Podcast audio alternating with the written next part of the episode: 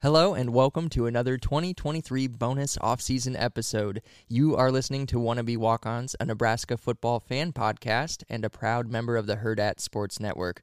My name is Drew and I am joined by my friend and co-host Ben. Thanks, Drew, and thank you everybody for joining us. We are happy to have you. If you're new to the podcast, each episode we will sample craft beers, mostly local, some beyond, while sharing our unique brand of Husker insight. Usually we stay on task, but occasionally we go on tangents about Disney's The Mighty Ducks. We encourage you to follow us on Twitter, Facebook, or Instagram at Wannabe Walk-Ons for the most up-to-date show information. And please subscribe to the podcast on your favorite podcast platform or listen to each episode on wannabewalkons.com. On today's episode, Drew and I will sample beer from Heavy Brewing in Gretna, Nebraska, while discussing Nebraska's pre spring roster attrition. Then we'll each draft our 2023 Super Six. I'm Ben. And I'm Drew, and this is Wannabe Walk-Ons. Wanna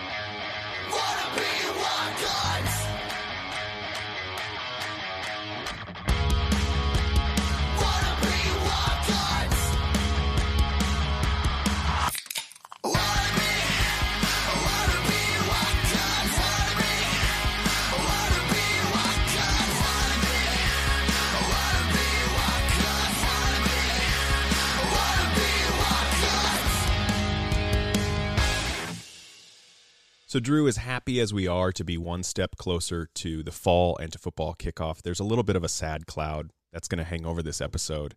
And that is this is the last episode we'll be recording in a damp, dark, unfinished basement. Yeah. And we will have a new studio recording space, which will be a finished basement uh, come the fall. Yeah, I don't know if everybody would define that as a sad, you know, a tragedy, but um, but yeah, it's a little uh, change of pace, change of environment for us. I mean, there's something to be said about these like old padded walls and Right. and the, the cold The cold cement, cement, under yeah. your feet and you know the the dust that Yeah. slowly eats away at your lungs. I mean, like there's there's some things to be missed, but there's some things to look forward to. And you make it sound like it's unlivable here. uh, you know, there's there's some people that live in my house who who make it out to be unlivable situations.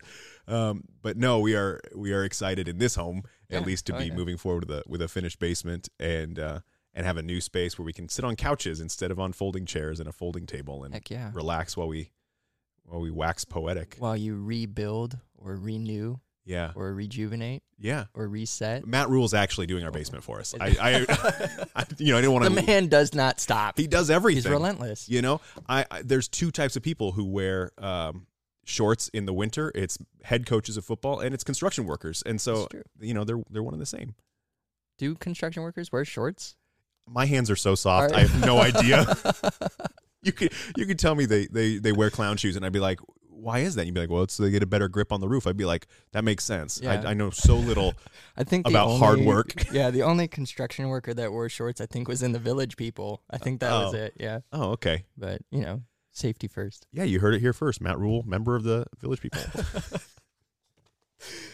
oh, Drew, we got a lot to cover on this episode. We do But first things first, we got to cover what we're drinking right now. absolutely. And I'm going to turn it over to you, which is long overdue Finally, I finally had to do some work. for the for the past Ah. two and a half years. I've been doing introductions on breweries selfishly, I and don't know about. I, I don't know about that. I was always happy just to sit back and listen.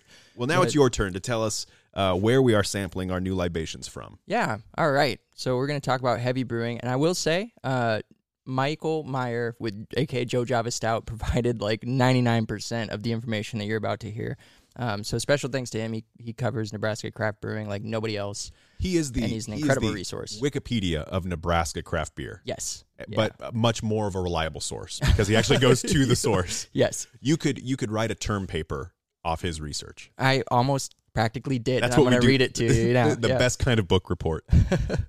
All right. So here we go. Stop me if you've heard this one before. Two friends who share a love of beer decide to experiment with home brewing, and before they know it, they've opened their own brewery. Heavy Brewing in Gretna has a familiar origin story, and yet it has evolved into a wholly unique and exciting addition to the Nebraska craft brewery scene. Co owners and head brewers Jeff Good and Randy Fredericks Jr. are longtime friends who kindled a brewing partnership with a shared love of hazy IPAs and a desire to create their own recipe. Early experiments with IPAs resulted in two things that proved critical to the brewery. First, the name Heavy Brewing. Calculations taken by the two brewers to determine the ABV of their first batches had their beers clocking in at 3 to 4%, a number that was a little too low for their liking. So, to bump up the ABV, the pair increased the amount of grains going into their recipes. But no matter how much grain they added, the ABV just would not go up. Uh, this had the two brewers scratching their heads because, despite the low readings, the effects of alcohol when drinking their beer uh, were pretty clearly felt. Eventually, they caught their mistake, and it was only then they realized they were crafting beer that landed in the 9 to 13% range. yeah, buddy. Slight difference that uh, not only explained the beer's incredible inebriating effects, but it also confirmed the name of the operation, Heavy Brewing. The second result of early brewing sessions was a desire to receive unbiased feedback.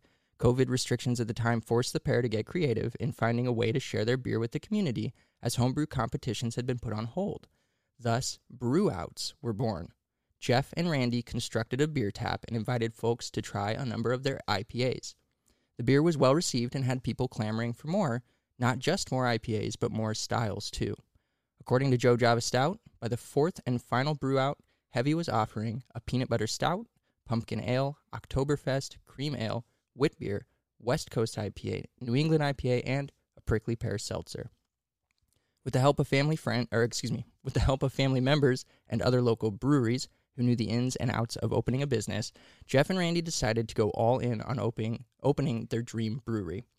They chose a location that fit exactly what they wanted a family friendly social gathering space in the heart of a growing community. Heavy Brewing opened their doors in November of 2022. The creativity that helped them evolve so rapidly is prevalent in everything that they do, from the var- variety of craft menu items to the comically memorable names of the food and beer. Where else can you eat a number one stunna pizza while sipping on a creepy Dunkel Larry? Heavy Brewing is an incredible addition to the Nebraska craft beer scene. They wanted to provide a communal space for the people of Gretna and beyond where folks could enjoy top notch beer, food, and company, a goal they achieved and then some. So if you haven't had the opportunity yet to visit, I highly, highly recommend you do so. Again, special thanks to Michael Meyer, um, aka Joe Java Stout. You can visit his blog, joejavastout.com. You can check out his books, everything that he has to offer. Um, read more stories about not just heavy brewing, but all the Nebraska craft beer scenes. But there you go. That's your intro to heavy brewing. That's awesome. You had a chance to actually go there to pick up the beer. Why don't you tell us a little bit about what it was like there? Yeah. So uh, me and my wife went in, um, not just to pick up beer, but just to you know we wanted to scope out the scene, sit down, enjoy what they had to offer. Um, so they're they're in Gretna. They're right off of 370. They're super easy to find. Um, the space is so much bigger than I expected it. You, you know, with a with a a brand new brewery, um, I, I was thinking, oh, it's going to be just their you know a tiny space. They're going to play it safe. No, these these guys went all out.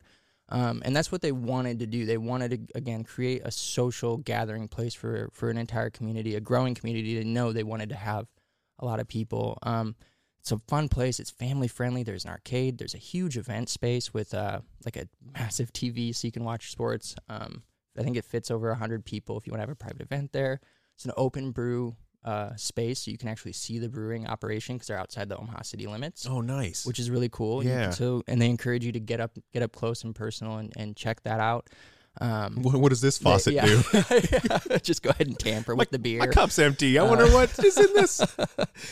Oh man, but they and they have a they have an artisan like a craft kitchen. I mean, they do um, some really incredible food there and a really interesting menu too. Um, primarily, they focus on pizzas. Yeah. Um, but just some really just just out there uh, ingredients. A lot of fun. So Yeah, I don't think anything goes better with football, or excuse me, with beer than football and pizza. Like what a what a match made in Oh, heaven to just bring those three things together. phenomenal combination. Um, but you could tell 'em, like this, the staff there, they were incredible. Um, you could tell they were enjoying themselves. The place was absolutely packed. Like it was hopping. Um, but it, yeah, yeah, hey, um, it was, it was packed, but it wasn't, but it was, it's again, it's such an open space concept that like you didn't feel crowded by Yeah. any stretch, right? Um, other the cool things they do, they do the the um, brew house tables, the long tables where it's just it's community, right? Like you're into um, you have your own space maybe, but maybe you want to join this long table and sit next to somebody you've never met. Um, it's just yeah, it's just really neat. It's all tied into Gretna. Um, you know they they do the murals on the wall like a lot of breweries do, and um, I think they did a they did a smoked porter with um, Gretna plumbing. Um, so you can see that they're again they're they're already digging their roots into the community. It's So, awesome. Yeah.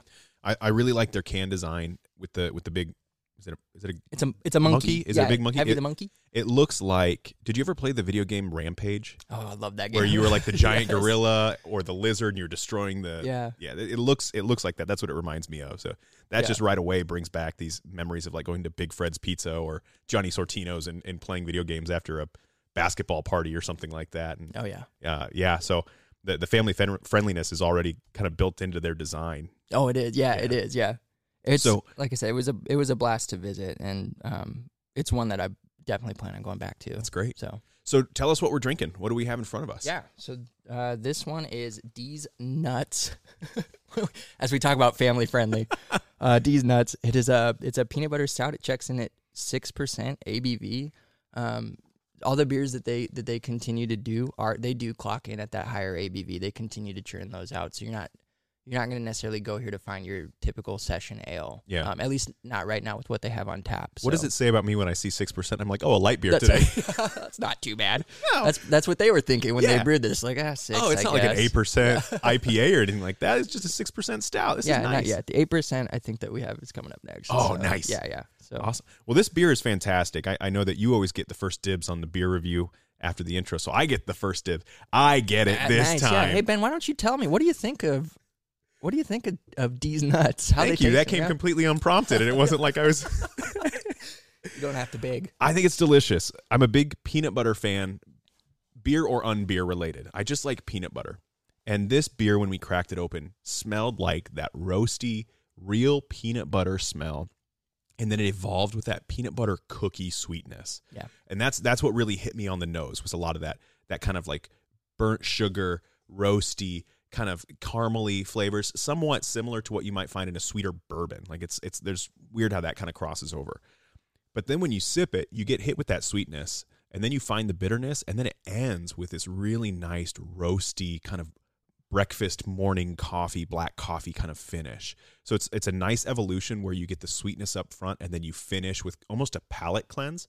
Like I don't feel like my teeth have sugar all over them. I feel Yeah. like I'm drinking something that is refreshing and flavorful, and just eh, just this really nicely balanced, well rounded beer. Yeah, that's a good way to put it. Um, a lot of the times with the with the peanut butter flavored stouts or peanut butter flavored anything, there is that like artificial cloying sweetness that that gets put in there. But like you said, that roast just balances it so well.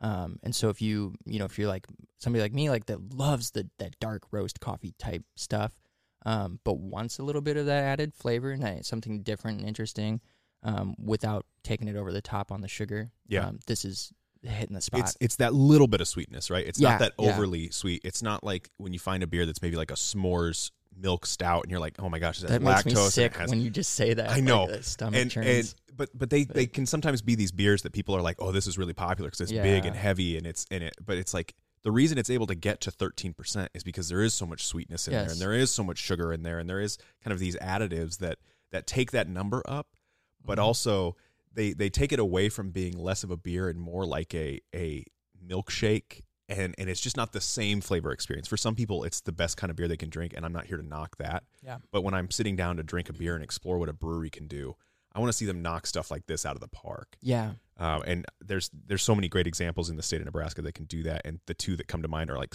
two of our best friends which is divots and jukes that just know how to bring flavors together without losing the balance. Yeah. uh, and this is just another great one to add to the pantheon of great nebraska brewers Oh, for sure. And I and I know from um, when I was looking at heavy, um, Jukes was one of the local breweries that that pitched in and helped them. I don't know in what capacity, but um, they were one that was you know right there to help them along with the process of opening the brewery. So, um, so a just kind of points to you. I mean, there this is a competitive business, um, but it's also a, a very friendly yeah just community. Right. Um, it's it's they're so supportive of each other.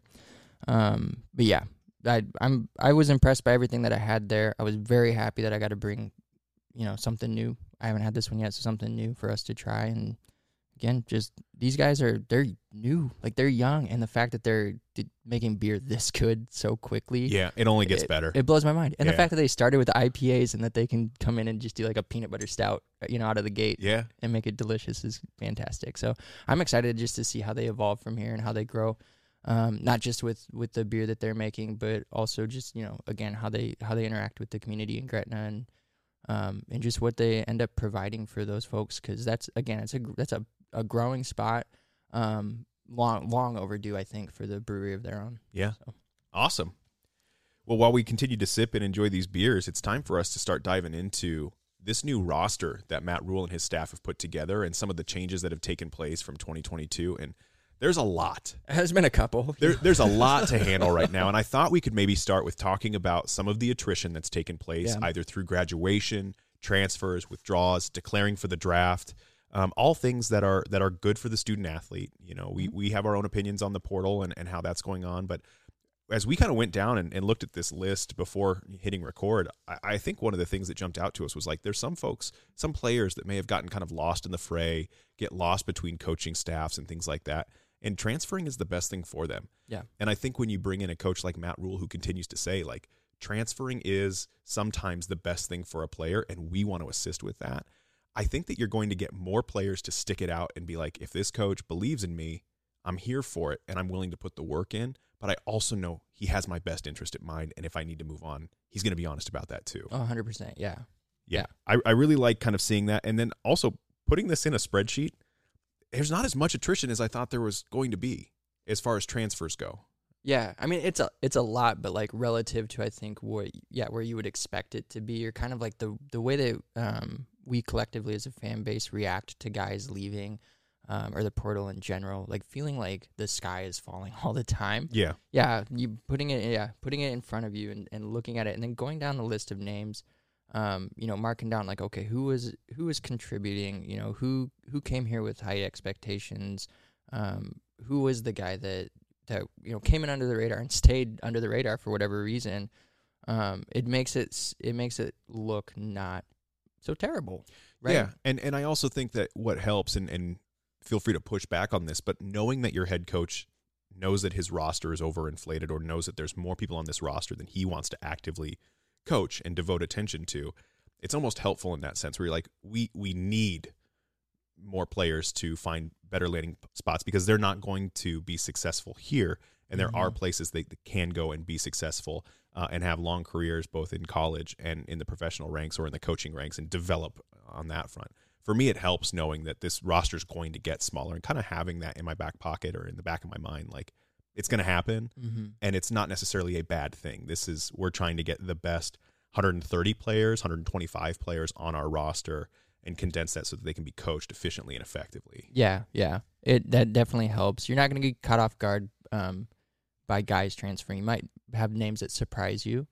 Um, you might see some guys that you, you really wanted to stick it out or you hope would work. But again, Matt Rhule, he knows what he wants from his players. Um, I think he's a clear communicator, so the players know exactly what is expected of them. And I think if if players are going to be honest with themselves um, and they say, "Hey, this isn't for me," yeah, like- you said, Rhule is going to support them in finding a, in finding the best route that they need to take moving forward. Um, and so, you know, as we see guys leaving, I think rather than you know react in, in a negative way, they're saying, "Oh my God, like what what are we going to do at this position now?" Um, or you know, why can't this guy stick it out? Why does he got to quit? Um, just yeah, just to have that that positive mindset. Hey, here's a guy who uh, you know came here. He wanted to play here. It didn't work out. A lot of turmoil, a lot of change the past few years. Um, hopefully, he can go on and, and succeed for himself. You know, and and um, and hopefully the spot that he's opening up allows somebody else to succeed here. Yeah, I mean, when you when you really take a deep breath and you take a step back and you realize we've had three head coaches in 6 months, It- That's great. Uh, yeah, you think about it. Yeah, it, it makes Sure. sense for guy and and countless position coaches who have been ebbing Oh, yeah. and flowing and evolving and things like that. It makes sense for guys who came here with a set plan and a style that they were going to come play to have to go find that style again. And I and I just I like what you said. You know, just be mindful that these guys move on because it's the best fit for the team and the best fit for the individual. And Rhule is going to be the kind of coach that puts the individual first as far as their personal success before he worries about them being on the football field. Yep. And I think that's why guys continue to stay in his orbit for years to come because they know, like, hey, I might have been under his tutelage for a short period of time and then moved on, but he's a guy I want to come back to because he's he's a leader, and Yeah. those are the kind of people you want to surround yourself with. Yeah. So looking over this this list of of guys who have transferred, withdrawn, graduated, or or left for the draft, um, who jumps out at you? Just ask you some general questions, and there's like who's who's maybe the one that you are most sad to not see on the field next year wearing a Husker uniform. Uh, if most most sad is Garrett Nelson, but only because uh, that's not because it was unexpected. Like, um, I I figured he would leave, Yeah, but after getting handed the trophy from him, literally, you were handed the trophy. he the Omaha World Herald published a photo of you being handed the trophy. Yeah, he kind of won my heart at that point, and then he and then he and then it. I shouldn't say he broke it after I said all those things about players doing what's right for them, but um, but yeah, then you know him entering the draft. It was I would have I would have loved if he could just stayed here forever. Yeah. Um, but I I'm excited to see where he goes um, and how his career develops now professionally. But so he's the one that I would say most sad about. Um, Franke, I felt a little sadness for. I, mean, Yeah. I don't, you know, it's not like a, it's not a huge hit. Um, in terms of like uh, you can you can find kickers. I'm not saying they're a dime a dozen, but I liked watching Brendan Franke. I, uh, something about him that was just he's a Yeah. homegrown kid that kicked the hell out of the ball. you Yeah. know? Um, and then I think the I think the biggest loss, like from a uh, X's and O's standpoint, is Ernest Hausmann. Um, you know, you just don't want to you don't want to take a hit at the linebacker position like that, and you don't want to lose a guy that talented. Um, you don't want to lose him to an, a conference. Um, I don't want to say rival, but a, another conference team. Um, it was and, it, and it's just it was just unexpected. He's and he's a Nebraska kid too, and so it's just and then it opens up the whole door with the the tampering and all that shit that you know. I, Yeah. I don't want to spec. I'm not going to speculate on that, but Yeah, and I I haven't heard there. anything that's on on that front. And as far as the tampering goes, you know, that's between whoever and whoever. yeah, that is and- what it is. And we'll we'll get the tell all book in 30 years when you know college football doesn't exist anymore. I don't know. um, I I think some of those guys that you picked are are, I mean, yeah, Franke and Nelson and Hausmann. You know, you picked three guys who are all Nebraska kids. uh, who gave everything in their time to Nebraska, um, starting from the back and working up. Hausmann came on so strong in the second Yeah. half of the season when when he's when his number was called. Man, he answered that call and he improved game after game. He was a liability maybe the first game he came in, and by that Iowa game, you're like, man, this this guy's future is bright. Yeah, And you know, for him to to give a year to Nebraska, I hope he goes off and continues to be successful. I hope we beat Michigan. Um, you know, those those two things can coexist side Yeah, by side. yeah. Um, as far as Franke goes, I'm sure that you know he wants to. He's got a big leg, right? And he's probably going to want to test the waters and, and and be a field goal kicker and be a team's full place kicker instead of just kickoffs. So he's again another guy who's earned the right to go off and try to be successful elsewhere to continue his his personal growth. And as for as for Garrett, yeah, man, that that Iowa experience, people are going to be sick of hearing about our Iowa experience. But it, it was it was you know top five moment of life and probably top one moment of a Husker fan right. to be in that moment. But uh, Garrett has established himself as a folk hero. I feel like in the state of Nebraska and and everything that he's been through. You look at his time as a Husker. Um, he he can do no wrong as far as a, a football player and, and doing his best out there on the field. And he seems to be a great level headed person as well and Yeah. understands what it means to play for Nebraska. And in the post game interviews after Iowa, talking about like I had to go, like I was drawn to go give that trophy Yeah. to those guys because they've not those guys. He wasn't like Ben and He Drew. saw us. He was watching us the whole game. He knew. He was like- out. those those guys look sad. That looks like a, they're having a top five moment in their life. So I guess we might as well take it over the top. Um, the other guys that kind of jump out at me when I when I look down this list, and this isn't necessarily you know transfers or declaring for the draft, but Colton Feist is one where he came on really strong last year. Yeah. Again, as that defensive line was kind of questionable and how they were playing early on in the season, Feist was having a great year, came off real strong, and and really led the way for guys like Robinson to start to develop. Uh, Wynn was having a great time, kind of developing there. Uh, Hutmacher was getting his chance to kind of grow into it, but Feist was that real kind of solid rock who had worked his way up and continued to develop. And it's almost like he, you know, he peaked at the right time, Yeah. but you almost wish like he had one more year then to build on top of it. Um, and then the same thing for Ativa Maga Clements. He was another one where it's like, man, his magnum opus was that Iowa game. He was Yeah. flying around the field. He was he was answering the bell again when he was called upon. There were there was hit after hit. There was a sack. There was you know fumble. It was just a beautiful game for him to go out on. But then you're like, man, if he had one more Yeah, season. So yeah. those are the ones that kind of stick out to me as well, where they've they've worked hard, they've developed, and then they had their their kind of moment in the sun, and then you're like, sun doesn't have to set just yet. Oh, yeah, are there are there any other like big misses where you feel like that these guys leaving is is gonna leave a, a major dent on the field? I think Trey Palmer might be one that sticks out on that front, just knowing you know how successful he was and, and that top end speed that he has. But I think Nebraska's done a good job of bringing in some wide receivers that might fill that leadership or that veteran wide receiver void. right. Uh, but still, I mean, he's he's a, He, a great player, and you just like, I wonder if, what it would look like with him in this new staff. How would that change their offense? Yeah, and he I, he was a guy that I always just assumed was the one. He was going to be a one and done. So I I wasn't you know shocked or too hurt that he left. But yeah, man, like you don't often see somebody that highly touted you know transfer and then and then like live up to or even exceed the expectations and completely take over games. Oh yeah, Um, to just be the play call, yeah, Trey. Trey, just deep deep ball, just hit him, Chuck it. Just I'm sure they had a play just called "chuck it."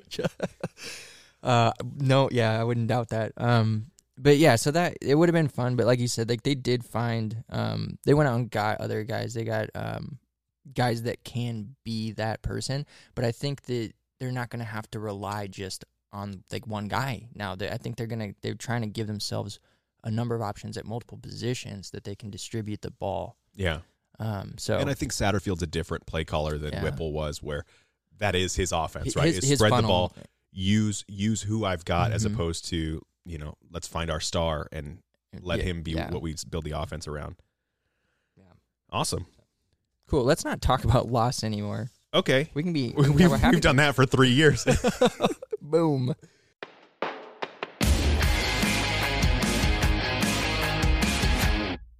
so Uh, we're going to talk about our Super Six, and we're going to do this a little bit differently. So here are the mat rules of this draft. First pick was awarded to Drew for guessing closer to the Super Bowl points total. Drew predicted a 34 to 21 win for the Eagles, which was a points total of 55. I predicted 31 to 22 for the Chiefs and a points total of 53. The Chiefs won, but the points total was 73 and Matt rules are Matt rules. fair enough. I'm not going to argue with that. Oh, we're on a. s- Oh, you're reading from a script. Yeah, I'm not just making these jokes up as I go. This is Oh. these are rules, man. Okay, I see. Once a player is taken off the board, they can no longer be drafted onto the other's Super Six.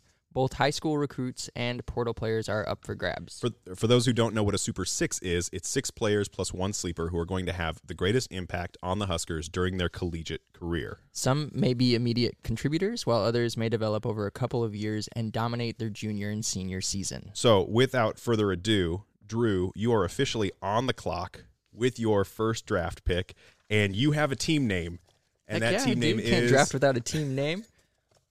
With the first overall pick of the 2023 wannabe walk-ons Super Six draft, the Super Droopers select Malachi Coleman, wide receiver, Lincoln East. Go ahead and cross him off the big board. The fact you even thought he would be available after one, no. Uh, So, he, yeah, let's let's hear it. okay, this dude, okay, on top of being um the the hometown kid, the you know, the top 60 national, number 1 in the state, um Polynesian Bowl all-star, state track medalist, phenom that he is. He's a he is an incredible young man. Like he is a phenomenal person um who who has gone through incredible trauma and just um, heartbreak um, and just has a horrendous story um, that he ended up fighting his way out of um, to become who he is, who's just this selfless, caring individual. So, um, I mean, if you're not familiar, he he was um, abandoned along with his his little sister when he was five and she was two. Um, he ended up getting into the foster care system and kind of got kicked around there, um, and then ended up with the Coleman family um, kind of by chance. And so, and then, and the, the Colemans, you know, fell in love with these kids and to keep, to keep Malachi and his sister together from getting split up, which happens a lot in foster care, they adopted them and brought them into their own family and loved them and raised them. Um, and you know, and from there, you know, Malachi just he he grew up. He really did. He had to, he had to struggle his way through, but he grew up, and he's just again, he's just turned out to be an incredible dude. Like, um, you know, giving all his NIL back to the foster care system, like all of it, you know.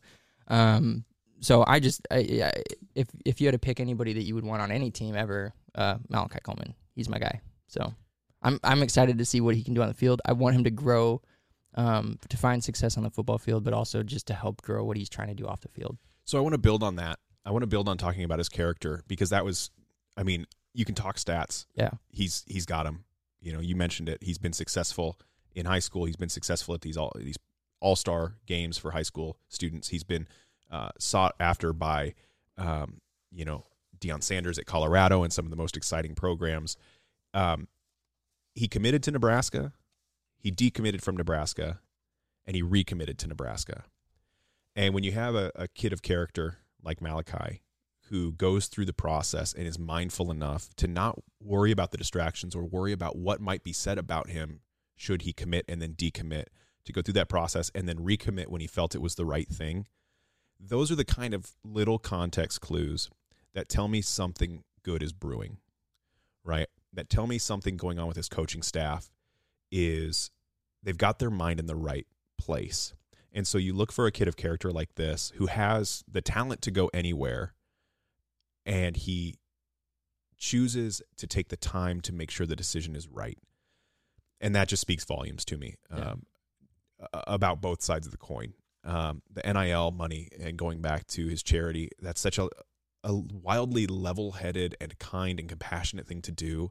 And for a 17, 18, 19 year old to have that wherewithal, um, again, Doing it in high in high before he was Yeah. in Yeah. he did it as a high school student. so So, just yeah. just incredible. Mm. Um, I do want to mention a couple of his stats because there is Yeah. some insane, ins- absolutely insane numbers. Okay. One third of his receptions in his junior and season, junior and senior season of high school, one third were touchdowns. If you if that was your batting average, you'd be a Hall of Famer. Oh yeah, yeah. Right? You're, you're almost Ted Williams. His senior year, he ran a kickoff back for a touchdown. The closest defender when he crossed the goal line was on the 20 yard line. uh, also, Uh. he plays on both sides of the ball, Yeah. wide receiver and an edge rusher. He had eight career sacks through two seasons. So not only is this kid catching touchdowns every three times he touches the ball, he's also sacking quarterbacks. Physical, strong. He's not afraid of contact or blocking uh, on either side of the ball. Nebraska says he could play on either side of the ball. He has the physicality to to be anywhere. Yep. Um, yeah, man. Yeah, that's a and that's a common theme with this class. Is you It really is, You find a lot of guys that are versatile. They play on both sides of the ball, um, and they're track or basketball stars. Like they they could be or are involved um, in college with those sports, and so uh, and so he he just fits that mold. And then the other thing that that um, that I think is great is that that Coach sat in his introductory press conference talked about.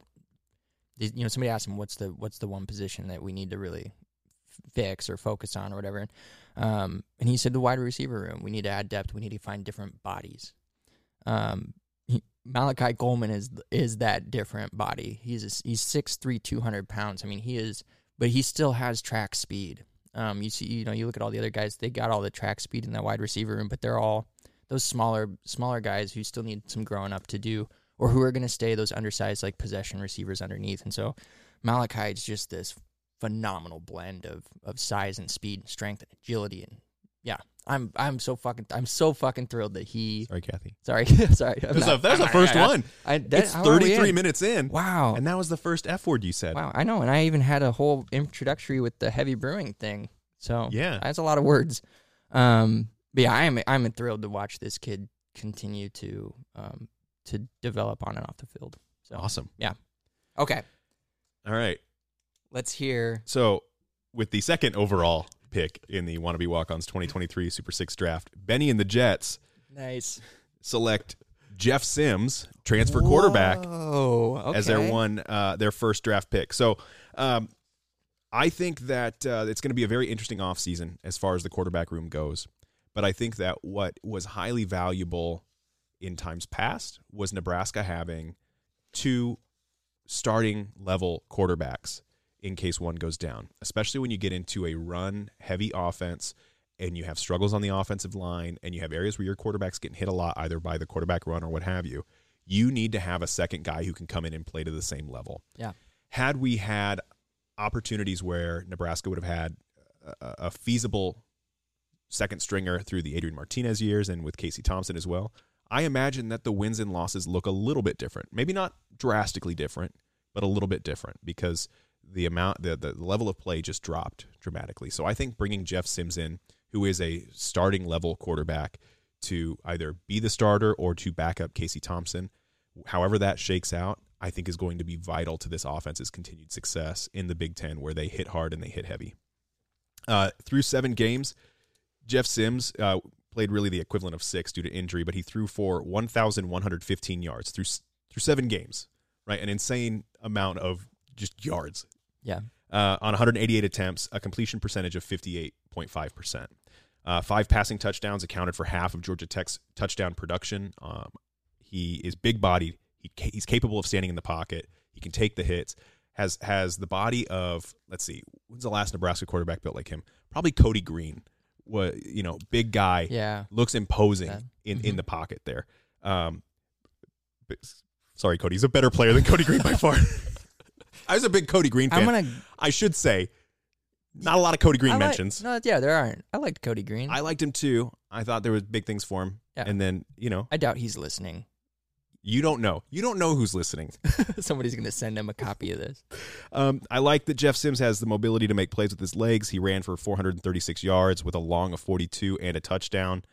Uh, he's going to challenge for that starting spot against Casey, but his remaining eligibility gives him the opportunity to be a viable backup, likely starter in 2024, and be a quarterback that someone can develop behind without feeling rushed to be the starting quarterback maybe in their first To- season. Yeah, to like live up to all those stars. And Yeah, I just I just think that it's a good situation to be walking into if you're a quarterback recruit in the 2024 class from Arizona or anywhere or anywhere else or anywhere. But yeah. Anyway, so Jeff Sims is my number one pick. I like that one. I I dropped him a little bit lower on my list just because Casey Thompson is still here and because you know I know Casey Thompson's going through the shoulder the shoulder surgery.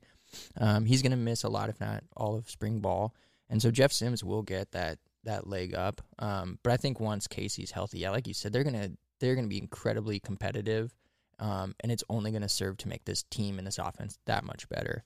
Um, Before you take Mhm. your next pick, this beer's so good. it's It's really del- good. It's amazing. I just took Yeah. a sip, nice long sip while you were talking about. Jeff Sims, and man, it's it's a little bit above you know fridge temp, and it Mhm. it's it's hitting nice. starting to yeah, it starts to kind of change as the So- temp changes. Yeah, Yeah, still very balanced, still very rounded, not too sweet. yeah, kind of like Jeff Sims. He is a dual threat who can He could be sweet. You don't know how sweet he is. not too sweet. You know, He- got a mean streak in going. the in the in the snowy football sleddy video. He was he gave a guy a nice hug, a nice a nice dab. That's kind of sweet. That was sweet. yeah, He seemed happy and excited. To be, he wore his green jersey so no one could hit him with a snowball. right. No contact. Wouldn't that be something? Somebody takes a snowball to the eye, knocks him out. Anyway, um, his his um ability to his acceleration, I think, is the, the one thing that jumped out to me when I was watching him. Um, he he takes off and he just hits his hole and he goes. Um, so he's got incredible burst. He he is a pretty accurate passer. Um, he can throw on the run. He might have to run a little bit as the offensive line hopefully gets up to speed on the season. Um, yeah, I'm I'm excited. Uh, Rhule calls him an NFL talent, calls him an elite player or elite leader, whatever you called him. Elite personality. That was it. So None of the he's elite something. he's elite something. We hope he's elite quarterback. But um, but yeah, but I'm still I'm still holding out um stock in Casey Thompson. Okay, And I, and I'm not I'm not writing Casey and off. yeah, I'm just yeah. saying as far as what he's what what Jeff Sims is going to do for this program. He's an incredible I, addition. I think yeah he's he's a much needed addition Yeah. because I don't think Casey can do it alone. Agreed. Cool. Who's your number two? Well, are we okay? So here's what I was. I guess we should have discussed this before we did it. But since I got the first, are we going to snake draft? So that Well, it's no. not just every other. I get every other. I mean that's fair. You can have every other. Really? Wow. Yeah, I've got okay. I- so look the way I did it. I've got one and one A. So I'm Okay. You're okay if you're good with that. I I'm felt good with like that. this next guy. I felt like I had no chance of getting. I thought we were gonna, we were going to snake draft it. well. who is it MJ? It's MJ. Okay, Is it- he's further down on my list. So Wow. Okay. Okay. Cool. Okay. So then I don't feel so bad. Okay. MJ. MJ Sherman, edge rusher out of Georgia, um, or Georgia transfer, I should say. Dude's a six foot two, two fifty. He's out of Baltimore. Um, he is another guy that is just top shelf talent. Like, um, you know, so much potential. Um, he got stuck behind a lot of other really talented players at Georgia. Um, but he's another guy who just you you listen to him talk, and he's he has just this next level maturity about him. Um, I think his time at Georgia, I think, was an incredible lesson. Um, and I think he's he kind of acknowledged that, like how it how it taught him that humility of of sitting behind people and, um, you know, understanding that there are going to be other guys ahead of you that you- just keep working. But you t- but you listen to him talk about the work he put in. Um, you know, putting it on special teams and just doing whatever he had to do to get on the field, bringing that mentality to Nebraska is going to be incredible. Um, I think he's he's incredibly charismatic. Um, you know, the, the stories that he tells, he's um, deeply rooted in his family, um, in his family heritage. He's got a, a father from Liberia who's a senator there, um, who's a Harvard graduate. His mom is a nurse in Baltimore. Um, he traveled an hour every day to get to school in Washington D.C. to make sure that he could go to the school, this private school. Um, like he he does all the necessary things, all the all the work um, that's needed to succeed.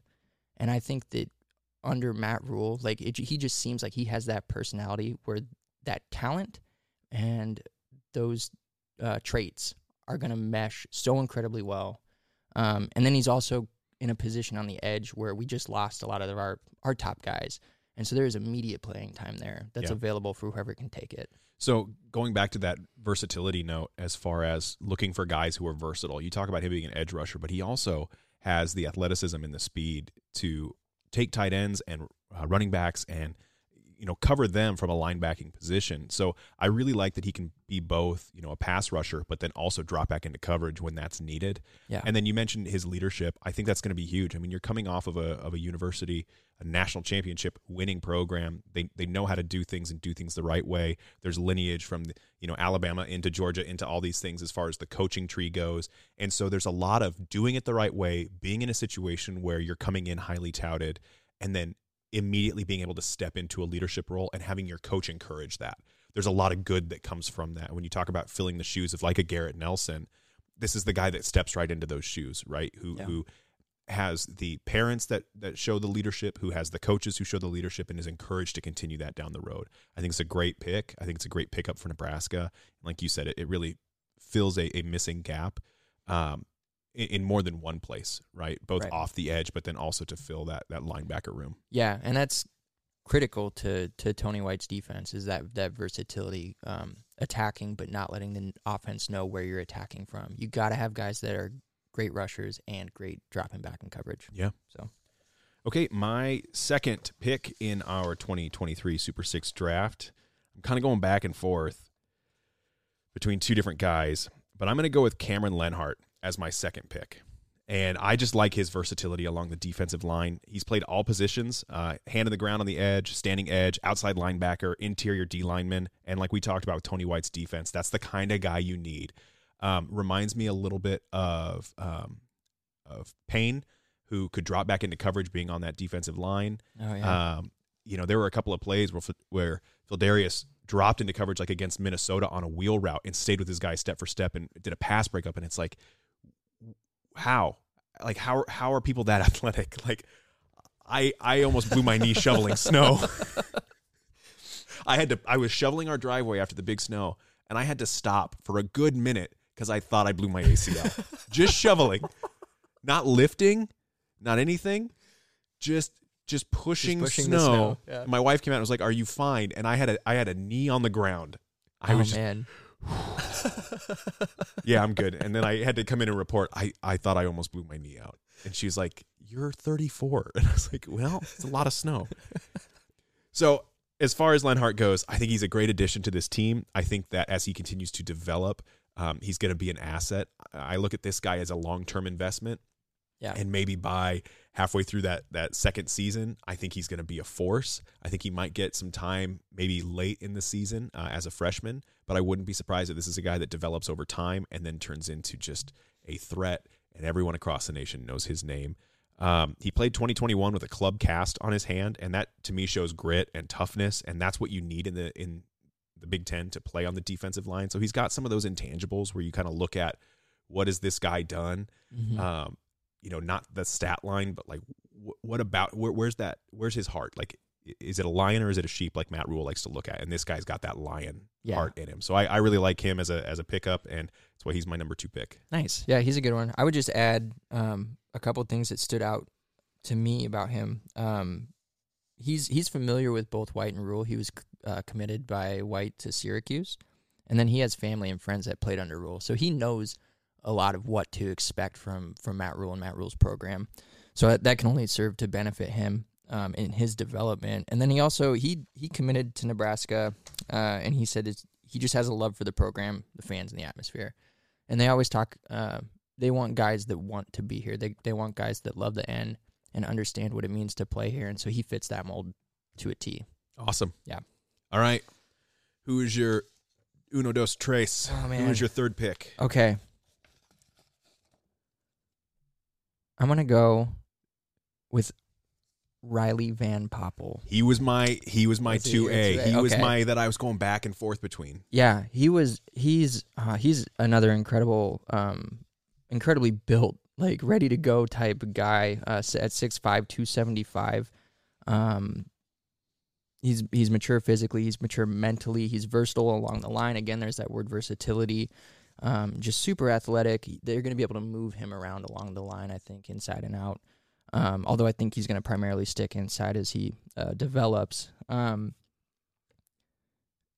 as far as like his again his personality that that, that to me like is such a key component to how guys are going to succeed here um, because Rhule talks about it so much about relationships and developing young men um, not just young players um, he his father was an athlete his father was a professional baseball player was drafted um, understands like the ins and outs of of um, committing to a sport and making it your life um, and just the amount of work that goes into it. But he's also they they said he's he's bright and welcoming like his mother um, too. He's got so he's got this this seriousness, but this also just this approachability. And so um, I think all, again all that combined is going to be so great. Um, another quote that I love from him. Um, as far as like sticking it, sticking out with the commitment to Nebraska, he said, "I didn't look at it as going somewhere for the hype or how they did uh, one year, or because it's the cool school to go to. I wanted to go to Nebraska because it's a blue blood. It's somewhere where football is life, and it reminds me of my hometown with the environment, the fans, and the culture. So There you go. There's another dude that just wants to fucking be here. He- Sorry, Kathy. He wants to be here to play for the N. Yeah. So And proves that Nebraska's a blue blood. that's true. Yep. Yeah. That's official. Undisputed. Right there. Riley Van Poppel. You want to fight? You want to fight Riley Van Poppel on it? Be my guest. Riley Van Poppel. Does he get the top prize of best name in the class or does he get honorable me- mention? Ooh, Sam Sledge. Maverick Noonan's a good one. Maverick Noonan would be my my one for best Yeah. best name in the class. okay. I mean, you know, yeah. it's a good one. it's one. a great name. Yeah. Yeah. Yeah, as far as Riley Van Poppel, some of the things that I, I picked on him uh, for was big frame. He enters college at 6'5", 275. So he's Yeah. he's already a big boy, and he's only going to get bigger, stronger, faster. Six million dollar man right there. You know, Right. um, plays both sides of the ball. We talked about this as well. Played all across the defensive line. Gritty, hard nosed kid uh, out of Texas. So he's playing on a on a in a tough high school environment, playing on that defensive line, but also played tight end. Um, you know, there's a little J.J. Watt in that, which wouldn't be a bad thing if we had the next one of those on our Oh, team. that'd be okay. yeah, you know, he did all right in the Big Ten, right? So I I mean, there's there's just a lot of these things that kind of keep up recurring. Like we talked about this versatility, but a good kid, hard nosed, but also has a great heart to him. Um, Riley Van Poppel just fits that mold as well, and I, I think he's a Yeah. great a great pickup for number three for you. Uh, my number three is Ethan Nation. No. Yes. Okay. Oh man, I was just Are we waiting. here? Are we finally like I was waiting for the time because we're gonna. I think we are gonna start getting into the point where like we start gonna- picking gonna each other's? Yeah, you're gonna Yeah. snag some dudes that I love. Okay. So this this guy is a stat machine.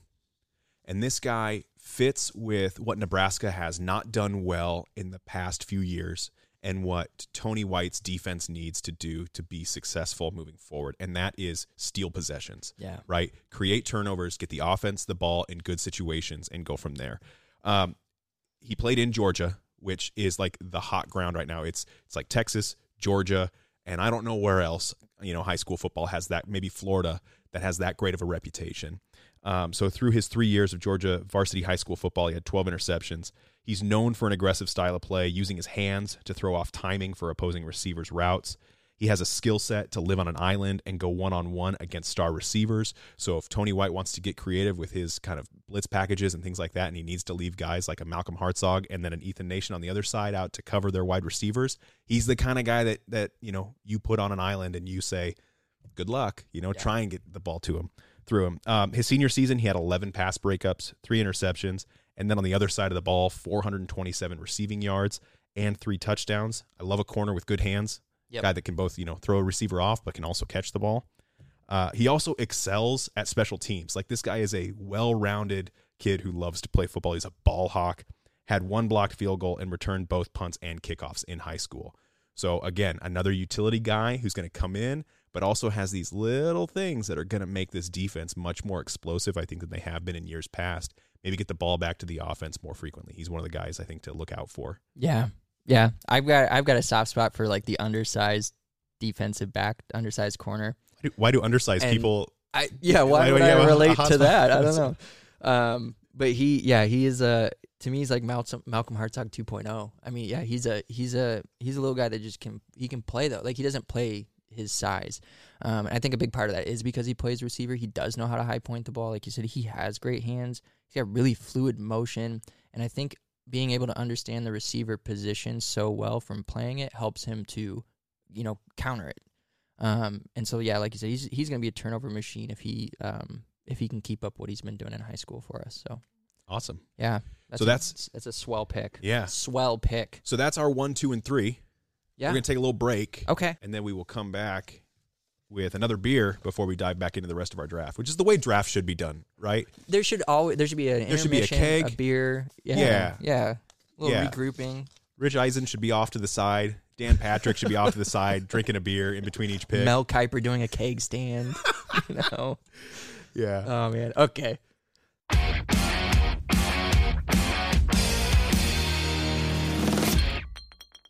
Before we move on, we want to take a quick moment to talk about our very special show partner, the Nebraska Craft Brewers Guild. Longtime listeners of the show know that Wannabe Walk Ons is the official podcast of the NCBG. The Guild is a professional organization that protects the craft brewing industry in Nebraska. The Guild's main focus is to encourage folks of a legal drinking age to drink Nebraska beer through promotion, education, and events. The Guild is celebrating Omaha Beer Week February 18th through the 23rd, which, as of this recording, is right now. Nice. Omaha Beer Week includes events like the Omaha Beer Week bus tour, as well as numerous other exciting events, including special tap takeovers, keg tappings, giveaways, bottle shares, and more. If you're a fan of craft beer like we are, you can learn more about the Nebraska Craft Brewers Guild, find local breweries, and join the Nebraska Beer Alliance by visiting nebraska.beer.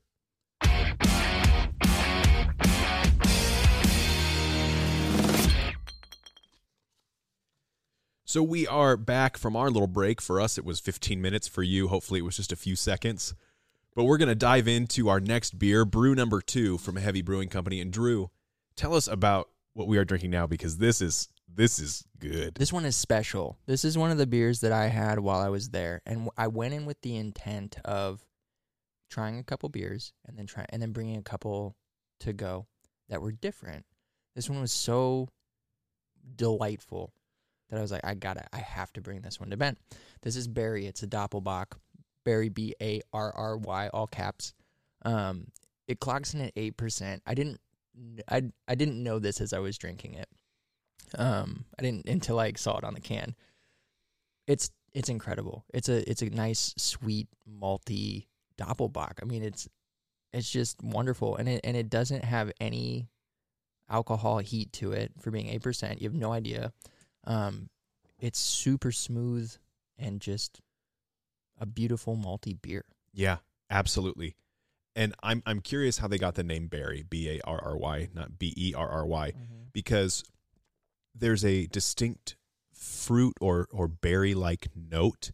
There's a sweetness that feels like a natural sweetness and not a sugar sweetness that is just so present right on the first sip. And I know that that, you know, beer drinkers, craft beer drinkers get a bad rap for being like, "Oh, this tastes like elderberry." And it's like, "Well, we were only using yeast and and, you know, rye to get there, but it still takes on the the taste of the fauna and the flora and all, that. you know, it's Yeah. like, "Okay, calm down." This one is very present. Like it's a very immediate, like quiet note on the beer, but it's it's there. Yeah. And that malt finish and everything. It's just a. It's almost like a slice of pie, right? But mm, not a. I'm not talking like in in the sweetness sense. Just in a. You get that kind of crusty, buttery, malty crust, and then you get a little bit of a of a berry like or a fruit like sweetness that feels natural Yeah. and yeah, none of the alcohol, which you know, I would name this beer Danger Will Robinson. Like this is this is a great beer.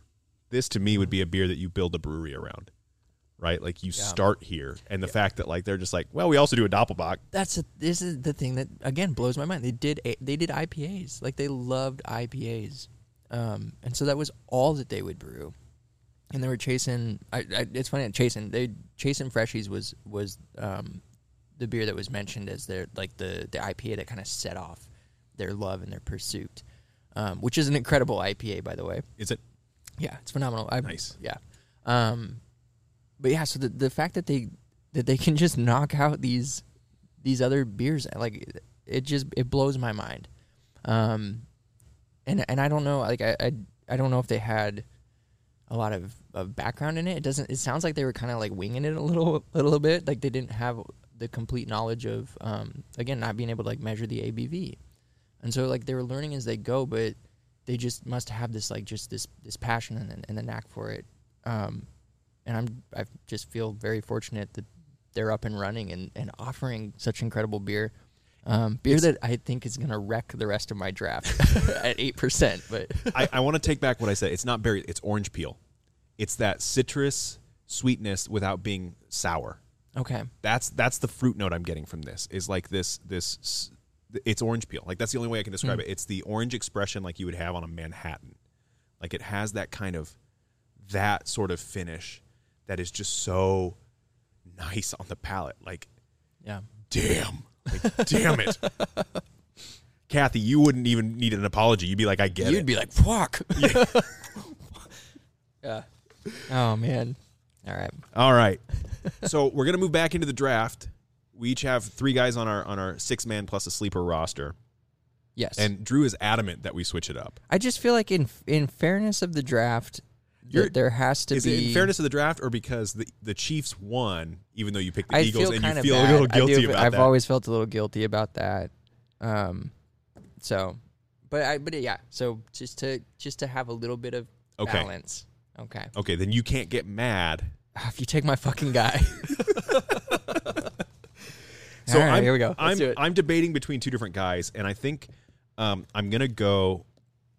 I'm gonna go with Rahmir Stewart okay. as as my fourth pick of the draft. I will say he was he was not on my list. Can I tell you who I was debating between? Okay, yeah, I would like to hear it. Okay, so I now that to I've- take next. no, I'm not going to take this guy next because Oh, it's one, oh, one or not- two. oh, okay, So okay. we kind of talked before this of like how are we going to do this draft. I'm trying to get some some super six guys.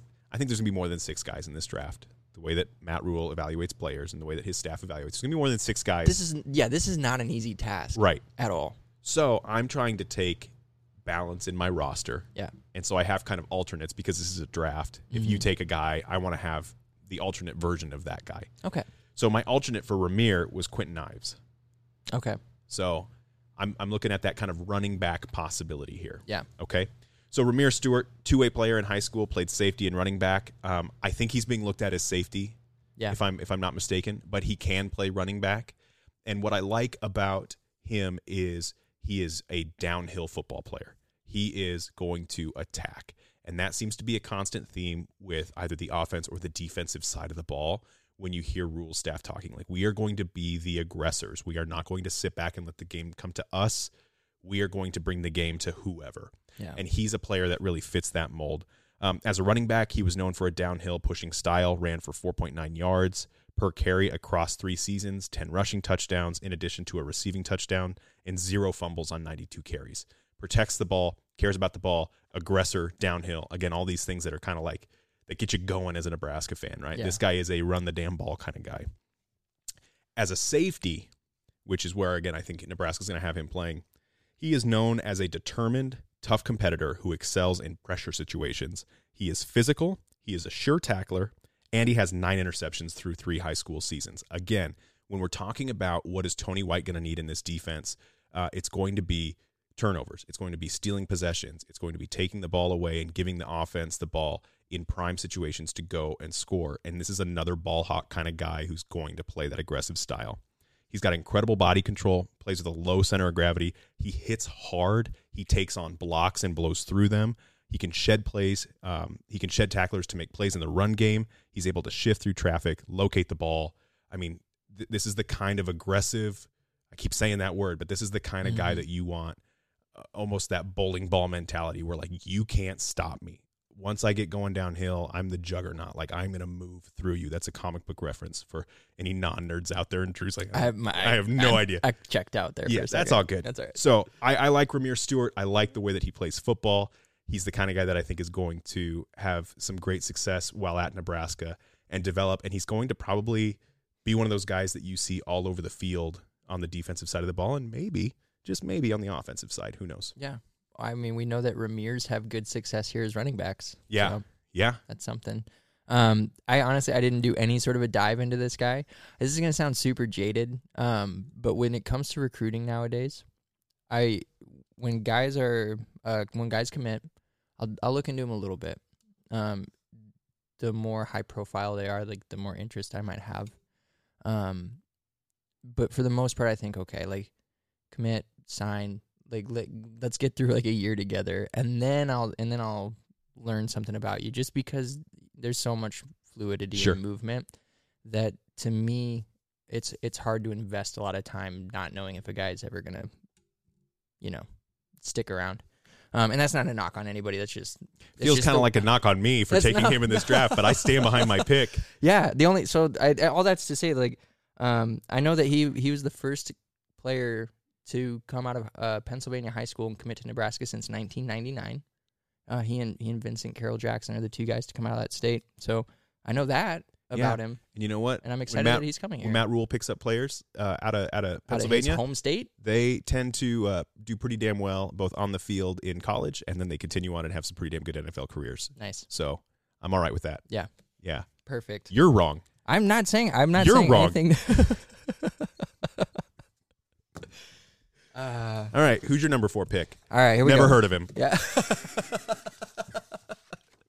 this is a massive. They brought in like forty new guys. It is 30 so, I have other 39.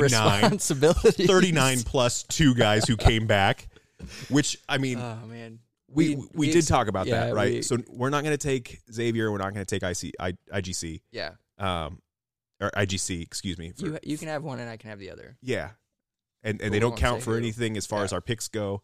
Um, who who would you take out of those two? Oh, don't make you get me. no, you get Malachi. So I feel like Betts is a very similar kind of Yeah, you can- size yeah, yeah, yeah. and stride and that sort of thing. That's so fair.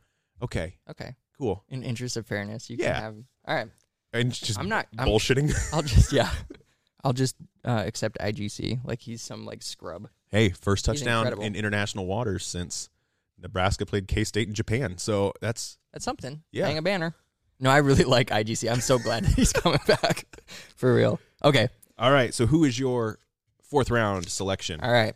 My to the Super Droopers? the Super Troopers is Eric Fields. I knew he was going soon. Yeah. I knew he was going soon. Oh man, I have him um very high. He is uh he's a he's a smaller linebacker. He's gonna have to put on some weight. Like he's gonna have to add a a, a solid like twenty or thirty pounds. Um, but he has incredible speed. He's got incredible aggression about him. Um, Coach White has talked him up. He says if if his development goes right, he's gonna be an all conference type guy. Um, watching this dude hit people is so much fucking fun. Sorry, Kathy. It is fun to watch his tape. Um, he's he's another guy that's going to have that that versatility where he can develop into sort of that nickel Swiss Army knife type guy. He's JoJo Domann. and yeah, He's going to be as as beloved as that guy was at Nebraska and beyond. yeah. I and mean, yeah. it's amazing. So, So mad that you took him. So he's my favorite. I think he like he's I think he's a he's a future NFL dude. I really do. I think they're gonna put weight on him and it, and he's gonna keep that speed and that aggression and that ability to, to make plays. And he's gonna become just this phenom again, that's just flying all over the place that they're gonna be able to utilize in all sorts of packages. And I'm I I fucking love this kid. Sorry, Kathy, but I'm excited that he's on our team, and uh, I'm excited that he's on the Super Troopers. Yeah, I mean, he does it all, right? He flies Yeah. around the field, he drops back into coverage, he attacks on the run game, he can rush the passer. And and what else do you ask of a guy when you're on defense, right? Again, another guy who's going to attack the ball, come downhill at it. Um, he he is the overall sleeper in the 2023 class, the way that this staff talks about him. And I'm not talking about Nebraska's 2023 class. I'm talking about college football as a whole missed out on this guy. And I'm just happy that we have Coop, who stays up until 4 a.m. watching film and is like, we should see this guy. Yeah, the diamonds in the rough, man. And more more credit to Coop, where anything that I accomplish at four in the morning should never be looked at with any sincerity. And for him to be able to be that, you know, uh, that that sound of an individual at that time of the day, good good for him. Yep. Good for you for picking up Eric Fields on onto the Super Troopers. That's that's a great pick. No, that's fine. Thank you for dropping him to to me at number four. I'm glad that we switched. He was my next pick. Was he? he Oh, was my next pick. Yeah. Which you know you probably would have taken him, and I would have been like, well, God, I gotta go get through two. So, since you switched it up, Mhm. you know it's Yeah, I gave fair. you your chance. okay. So then Alright. my number five pick is Demetrius Bell. Okay. Okay, Yeah. so I I've been a little bit on the defensive side of the ball. I'm switching back to the offense here. He was a weapon in high school while also playing defense. As a receiving threat, he racked up 1,200 yards, 12.8 yards per completion, 15 touchdowns. As a rushing threat, he ran for 6.2 yards per carry on 49 attempts and three touchdowns. And as a passing threat, this guy threw for 234 yards and nine touchdowns. 234 yards, three touchdowns, excuse me, on nine attempts. Nine passing attempts. He threw 234 yards and three touchdowns. That's an average completion of 39 yards. It's just That's insane. That is insane. Um, he's another weapon in the return game. He averaged 24 yards per kickoff return, 14 yards per punt return his senior season. Again, I've spoken about this a lot, and people are going to be sick of hearing this. But Nebraska needs to find ways to steal possessions in the modern game, and special teams is another way that you do that. It's not just about interceptions and fumbles, it's about moving the ball when you get kickoffs and punt returns. We've been ineffective doing that through the past, I don't know how many seasons. Um, and so I'm looking for this staff and for Ed Foley uh, and the special teams to really help drive this momentum in these transition years, right? In the first and second season under Matt Rhule, where it's like, how do we win games? It's by stealing them, right? Then get to a point to where you're winning them hands down. But let's find ways to steal games from opponents who are more well rounded than us out the gate, and then we'll play catch up to them. This is a guy that can be a weapon for that, returning the ball on special teams and also being just a weapon down the field, catching the ball and scoring some TDs. Yeah, I like it. Cool. Probably another guy here, like, right. yeah, he's out of high school, so He's no. So if you want to know about this guy, so this is the thing about the. Here's the thing. I knew I was getting the first pick, and I knew I was going to get Malachi Coleman, right? And I also know that Nebraska brought in like 300 wide receivers in this in this class. it's, like 250. It's a lot. It is a lot of speedy guys. Um, they're all in that like f- that five ten to six one, you know, one sixty five, one ninety five range. Um, I and I get it that they're all gonna they're all different. Right? They're all different people, um, with different skill sets. But it's to me, it is so hard to, especially with Nebraska, to identify wide receivers, um, that are gonna come in and make a difference because we've seen it go so many different ways with so many different guys. Like under the radar guys popping up, guys that are heralded that don't, you know, do anything. Um, they stick it out, they transfer, whatever. So I I lo- I like all the guys that they that they brought in. I like that they're attacking that position. Like I said, Coach Sat wants to get a bunch of different bodies and build depth there. Um, to me, it's a it's a little bit of a dart throw as as far as who's gonna develop and who's gonna you know take over outside of Malachi. Malachi is like I've criticized none of your picks. I'm not crit. No, I'm not. and for the I'm past sorry. Two not, picks, no, hold on. Stop. For the past two picks, you've sat there with a smug look on your face. I'm not criticizing your pick. I'm merely explaining. Like I, I am greatly appreciative of you picking them and then providing a lot of information and insight so that I can learn more about these people who I spent no time really diving into for various reasons. I feel attacked. I feel mistreated Uh, in my own unfinished basement. I stand by. I stand by my picks. I think you're making great. pi- I'm not. I'm not tearing down your picks okay, any more than I would tear down anybody that they that they brought in in this class. It feels like you are though. no, and then especially hearing, uh, you know, some of the. I think I think you made a great point about the wide receivers that there are a lot that are coming in, and Nebraska's seen a lot of turnover in the wide receiver position over the past five seasons. I mean, I think only one or two receivers that Scott Frost has brought in Yeah. actually stayed to graduation. It's legit. It's legitimately bad. right. Yeah. I think that this uh, coaching staff is going to be more selective with the people they bring in, but I do understand where they look at the wide receiver room and go, "We need some help," because this was a an offense that really didn't develop anyone outside of Palmer and then maybe a little bit of Washington. Mm-hmm. Um, and that's not fair to say to Washington. A lot of it of Washington. He came on great at the end of the season, near the back half of the season, and was a real true asset. I think he'll continue to be so. Um, but I, I, I do kind of get what you're saying, where they're bringing in a lot of bodies there, and it's it's kind of questionable. Uh, Bell stuck out to me as far as what he was able to accomplish, and uh, and so I stand by the pick, regardless of what you say about him. I love it. Well, and I love that again. He's he's a versatile guy who can provide all sorts of, of um, you know, pluses and possibilities as far as the team goes. And in a in a what is a crowded room in a crowded class, um, at that position, he has different things that'll help him stand out. You know, especially with special teams and just trying to get on the field and trying to develop. And so I think it's it's great. He's he's got potential, just like all the rest. So, Okay, again, fine. thank you for thank you for providing Whatever. incredible Shut up. insight. Shut up. Talk. talk about your next pick. All right. Who is Okay. your who is Okay. the fifth roster spot? wow, man. Okay, I'm actually gonna end up skipping.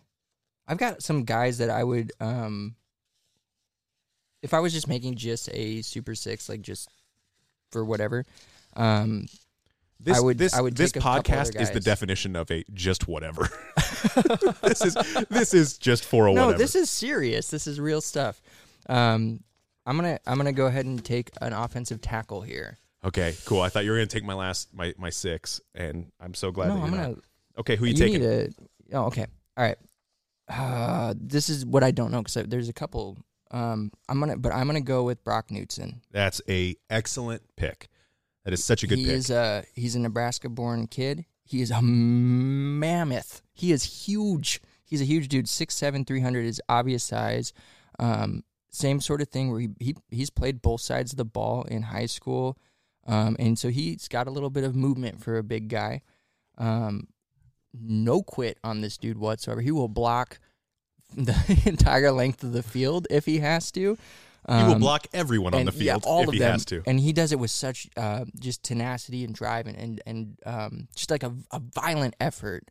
Um, that is just it's it's fun to watch a guy like that play. And again, he fits this this mold that um, Rhule spoke of when he was introduced or, or early on um, of of a Nebraska born kid um, growing up here wanting to play for Nebraska. It's his dream school. Um, you know, fighting and, and understanding what what Nebraska fans want and expect from the pipeline.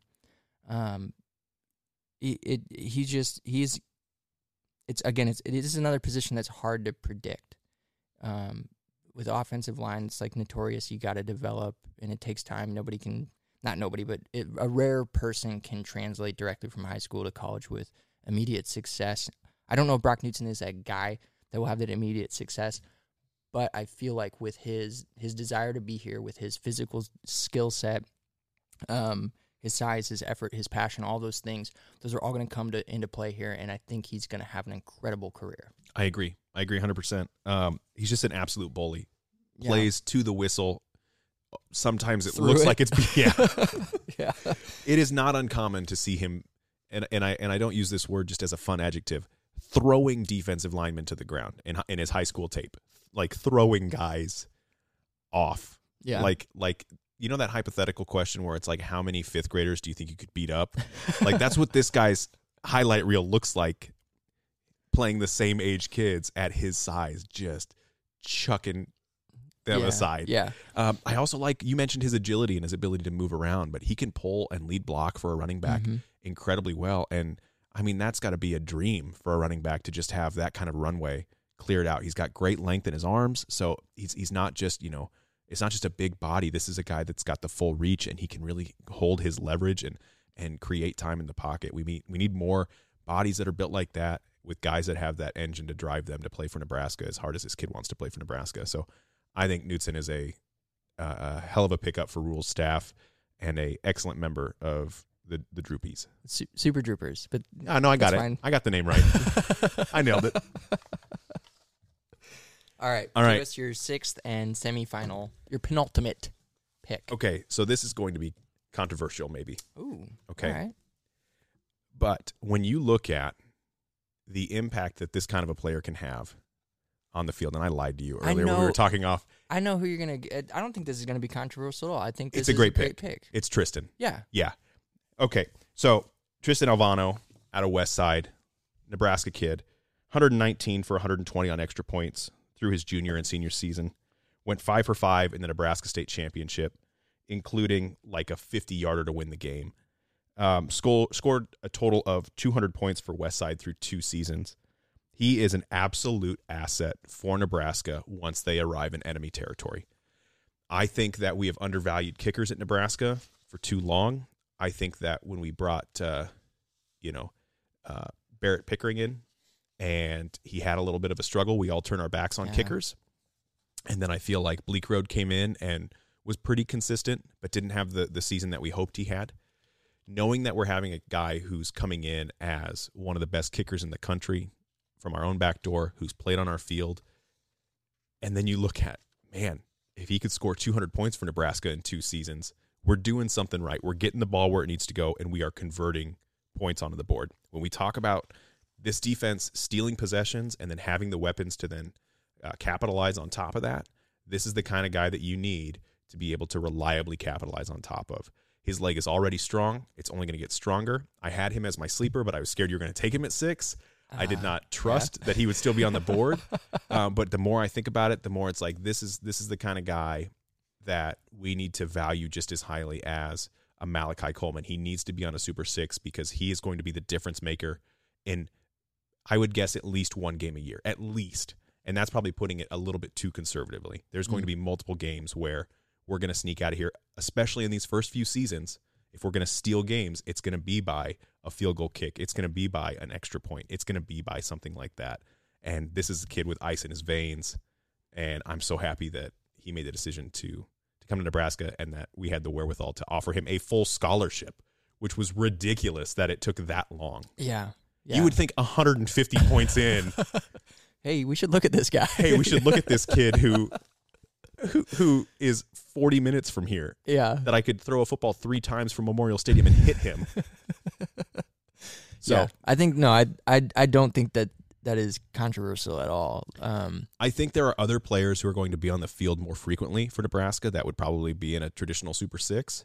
But I, I think that we're going to look back in four seasons and we're going to be so happy that this kid is representing Nebraska at the next level. yeah, yeah, and and you know we I think Nebraska is historically spoiled at the kicker position, and so you, it's one of those things where you just kind of assume you, you got a kicker in your back pocket every time, and then and we've seen what it's like to have a team that doesn't have that guy that you can rely on, um, and so yeah, hopefully, I mean. You, we fully expect him to be that guy who who can just step in as a freshman and, and you're covered for the next four years. um, where you've got you got that field goal. If, if the drive stalls out, you don't. It's not a question. It's not. You know, um, it's it's very fortunate for Matt Rhule that he's got this kid as a you know in again like you said the backyard. Like he can just you know shoot him that offer and and get it accepted like that. Um, very lucky that he didn't have you know another school that he was you know courting with. Is that not weird though that kickers are are so undervalued across the like it feels like kickers are just like, yeah, you can walk on whatever. yeah, we're not shit. worried about it. Yeah. it's like they're they're like Like meanwhile, coaches are burning timeouts to ice kickers, but they're not offering them scholarship. Like it's so it's a weird it's a weird thing. and and here's here's a little fun fact about me. I have always dreamed of being a field goal kicker, right? So I absolutely love field goal kicking. Yeah. And uh, I have a field goal kicking practice, not like a kickoff tee, but like a field goal kicking tee. I live close enough to a high school where I can just go on their varsity field and practice kicking and stuff like that. So I have done that, and it is so hard. it is, it is, it's harder than being doubted by you with my selection. It is. I feel like this if anything I've built you back up. A little bit. Yeah, okay. I still, I, I'm still hurt. it is so hard. Like, I've made, I've made two 32 yarders, and that's the farthest I've made one. Okay. and and that's on the 22 yard line. I'm not talking about from the 32 yard line in. That'd be a 42 yarder, right? I've made two 32 yarders, and I've Uh-huh. probably attempted that kick over a hundred times. But that's only 194 points short of what Tristan was able to accomplish. Right. Yeah. And and I'm not saying you know I am nowhere near the physical specimen of any of these athletes, but I'm just saying like, how are they overlooked when it it feels like the hardest thing to do on a football field? I don't know. I honestly don't know. It's I mean because it's a, that's the special teams debate, right? Like there are Yeah. so many te- there are so many coaches out there that just like yeah, fo- like special teams will take care of itself, or we don't need to dedicate a dedicated coordinator to that. Yeah. And, um. I, So I don't know. I but just I just want to put that out there Yeah. that it's a nice pickup, and he Yeah. and he did pop up on a number of super sixes, like which he actual he official- yeah, has more than earned. hundred percent, yeah, more than earned. And Yeah. and yeah, just I was so happy that when he committed. He was one of my guys that I like circled and was like, this is a must have in this class. Malachi was one of them. Mhm. I mean, the local guys, right? They're the must haves in this entire class. Um, and so I'm just I'm so happy and grateful that he is is going to be wearing the scarlet and cream. Me too. I am too. All right, who is your number six? Okay. Ah man, see, I, ah, I still have like so many. Like, again, there's so many great players in this class. There really are like the Um, the option that we're going to have for a sleeper is not even going to be like a sleeper. He's just going to be a I know it's gonna be a dude. Yeah. No, but I'm gonna. I'm. I will. I am gonna dip down into my actual sleeper. Um, I'll make my pick here, but I will acknowledge. Um, I'm gonna make this pick based on the the complexion of my team already. okay. Um, and I'm gonna take. God, we are waiting with bated breath. I know everybody's so so. I'm a, I'm not good at making decisions. I'm gonna take Arik Gilbert. Wow. Tight end. Okay. Okay. Okay, not a guy. I want to say before we get into this, Uh-huh. not a guy that I put on my list. Oh, that does hurt. No, and No, and, and I'll tell you why. Okay. He he is he is sleeper territory, and it's Okay. because of his reputation, yeah, I can see that. right? and that's and I've got him highly ranked because of his ability, but I and but I kept I kept Kinda jumping. over him, And that's and that's interesting because a lot of these guys we talked about, reputation was just as important as ability, right? Mhm. Like their character. And I'm not trying to judge Arik's character. I don't know the guy. right, Never met the guy. It's it's a question of, um, I mean, will he even see the field? yeah, right? And and it's not like we don't have a historical evidence of that, just like we have historical evidence of these guys' stat lines. So he is a physical specimen. He's an absolute beast. Um, and I think that if we're going to find the right coach to to get him where he needs to go, Matt Rhule's one of the guys you'd put in that group. yes, this is yeah, and that's and that's the thing is this is, the place where I feel like he can develop um as far as that the the off the, whatever the off field. I don't know anything about the off the field stuff, but Matt Rhule feels like the guy that can that can help. Um, and and Satterfield with tight ends, I think he's shown that he can he can work with multiple tight ends and have them have a starring role and, and be successful. And so you think about Gilbert and Fidone on the field at the same time. Um, I don't worry about you know one or the other stealing the spotlight. Um, so I've I've I've got him. I want to before I go on Chief Borders, Prince Will, uh, Jacob Hood were some other guys that were on my list. Um, Dylan Rogers was another one that, that I had to skip over, but um, just for the again for the complexion of my team, I need another offensive guy. So I'm gonna go with Arik Gilbert. Like you said, he's a he's a, just a. He, I mean, he's a he's a 2019 National Gatorade Player of the Year. He's the first true tight end to win the award. He's top five overall player coming out of a high school. Um, just unreal potential and talent at a position like a as a true tight end that you just don't see. Yeah. And you saw it translate when he was at LSU. He had a really successful freshman year. Um, 35 catches, 368 yards, and two touchdowns. Uh, he ends up at Georgia, and he only plays a few games. He, you know, again, he he had some issues that just kept him off the field, and so this is where this is where I like I really appreciate the fact that there's that kids can transfer Yeah. not just once but multiple times and get that immediate eligibility is because this is a this is a kid that's just trying to find the right situation where he can excel, um, finding the right mentorship, the right leadership, the right coaching staff to really develop him as a player and as a person. I I want Rhule to be that guy. I want the staff to be that guy. I feel like listening to Bob Wager talk, um, he's a he's a develop the person, develop the person first type coach. Yeah. Um, and so yeah, so I think I think Gilbert is uh, Arik Gilbert is stepping into a really great situation.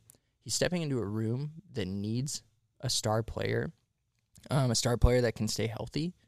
Um, and again, him and Fidone on the field just seems like such an incredible, Oh, you know, ah, such an incredible fucking combination. um, he's a he's a pass catching tight end. He is so tough to bring down. Um, just a, a great speed size combo. He can create all sorts of mismatches. Um, he can be a go to weapon. We talked about Trey Palmer being a, sort of that that guy last year. That that guy that they were funneling everybody or all the balls to. Um, when when Arik Gilbert was at LSU, they had an opening drive against Missouri in 2020. He had four catches for 59 yards on a touchdown drive. Um, he can be that go-to guy at the tight end position, which is just an incredible um, thought. Like to have that at Nebraska would be great. So, assuming everything works, I think the potential, the physical uh, potential, is there to make it worth you know sneaking him in, sneaking him into my Super Six. Yeah, I, I mean, I agree with all of that. I, I don't think that Rhule and his staff in a very delicate situation that they enter where Nebraska's looking for success and pretty damn quickly, I don't think they take the risk if if they don't think that they can make it pay off with him just from a pure football level. Yeah, But again, when you're looking at like these are coaches that want to develop the individual and they see an individual God, did you just drop a pen I did. and make noise on our podcast? Did you just make a sound on our sound based platform? Right in the middle of your Oh my gosh. yeah. No, I, I I just think it's a great situation for Arik to walk into, and and I'm reminded. I don't know if you heard this story. Uh, you know, going back to the transfer portal and, and kind of talking on that front about what's great about it. Um, I don't think that anyone would shy away from any of the wise words that come from Nick Saban. And you know, this isn't me being facetious or anything like that. I don't know if you heard the story about him talking about um, Jalen Hurts and his transfer situation. Uh-uh. So after Tua came in and you know Jalen got benched in the national championship game and Tua comes in, wins the game, and it looks like he's going to be the starting quarterback. Jalen Hurts comes to Nick Saban and says, "Hey, coach, I I want to transfer." And Saban goes, "You know, okay, you know, if if you know, I understand you're starting quarterback caliber. We've got our starting quarterback and what have you." He goes, "Where are you thinking?" And he goes, "I'm getting a lot of attention from Maryland and Miami." And Saban goes, "You're not going there. You're not going to go to those two places." He goes, "I think you belong at Oklahoma." Hmm. I think you belong with, you know, like Lincoln Riley, who can Yeah. develop you even further. If a if a coach like Nick Saban, who needs no humility, he can he can be hubris. He can he can you know embody that. Is willing to say there are better places for you than Alabama, and um, I I don't have a big enough ego to where I can't say no. You got to stay. You know, you agreed to play for me. Then I think we can all take a lesson from that. That like sometimes the kid just doesn't fit.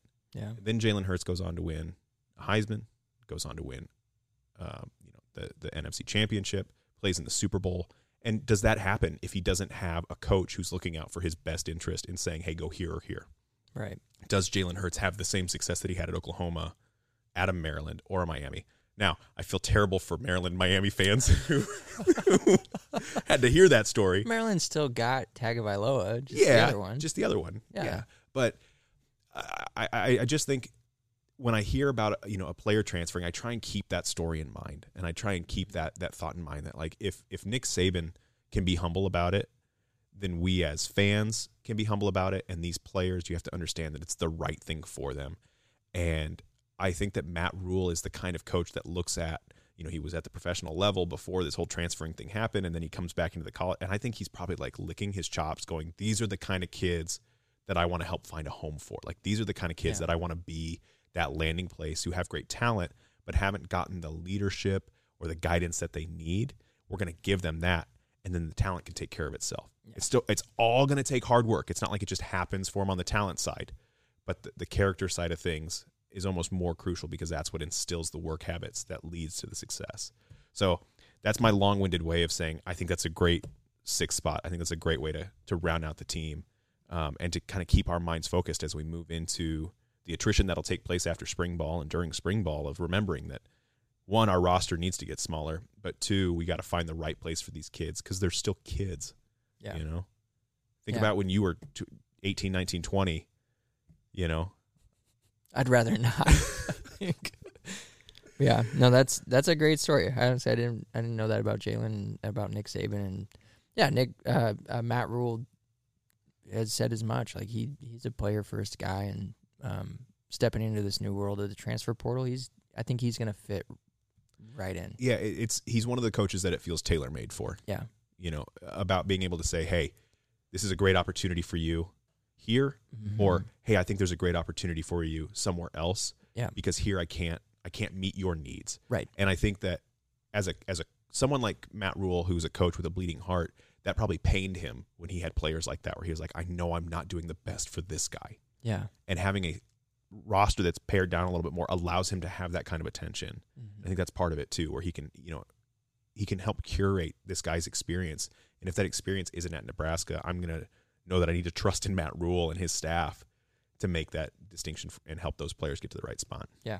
Very cool. Oh, Okay, ready for a sleeper? let's do it. I'm so annoying. All right, my uh, sleeper, my number seven pick is going to be Ben Scott, the transfer from Arizona State. I know you were worried I wasn't going to take him. Yeah. I just had to flip him around. Yeah, right? that's that's fine. Yeah. Okay. He he deserves to be in this one.